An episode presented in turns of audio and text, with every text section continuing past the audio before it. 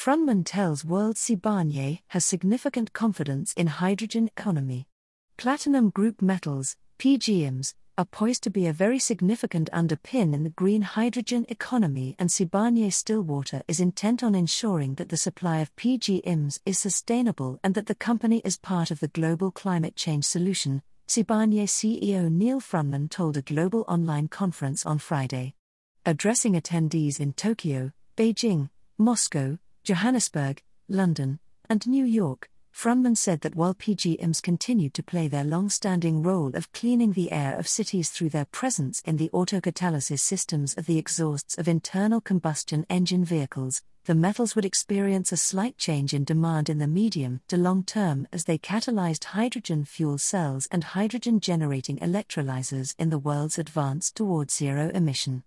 Speaking at SFA Oxford's Green Metals and Hydrogen presentation covered by Mining Weekly, Froneman emphasized that the Johannesburg and New York listed Sibanye was going all out to fully understand the implications of platinum performing its effective catalyst role in proton electrode membrane PEM electrolyzers and PEM fuel cells, iridium enabling the production of green hydrogen through electrolyzers, and ruthenium twinning with platinum, also in PEM fuel cells.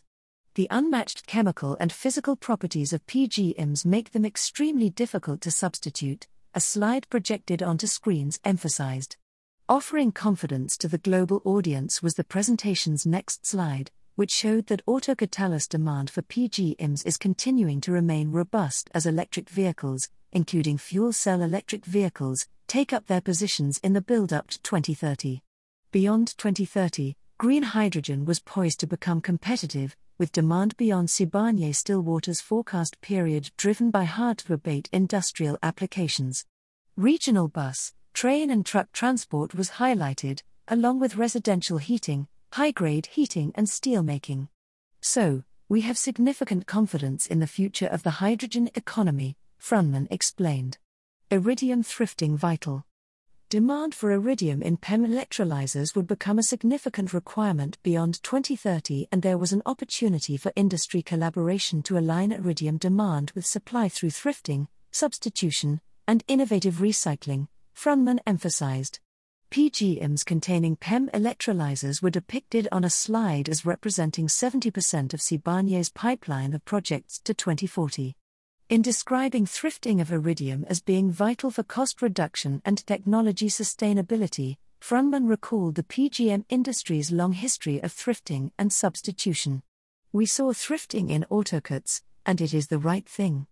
We don't want to be wasteful. We've got to get the costs down, Froneman emphasized, as he displayed a slide showing the cost breakdown for a 1 MW PEM electrolyzer moving from full system to stack to catalyst coated membrane CCM. The point that needs to be made is that the contribution of iridium and platinum to CCM can be significant, depending on price. But relatively, it's a small part of the overall costs. Scope for other costs to decrease more with scale up are real, so it does put iridium and platinum in the spotlight.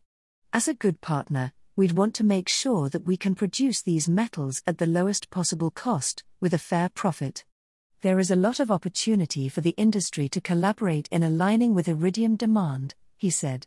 Sibanye is one of the biggest producers of iridium. We've been through the cycle of thrifting. We've been part of using substitution to assist the original equipment manufacturers to reduce their costs and ensure sustainability of our businesses as well, and we would be happy to be part of recycling and developing open loop systems with the end users, Froneman said.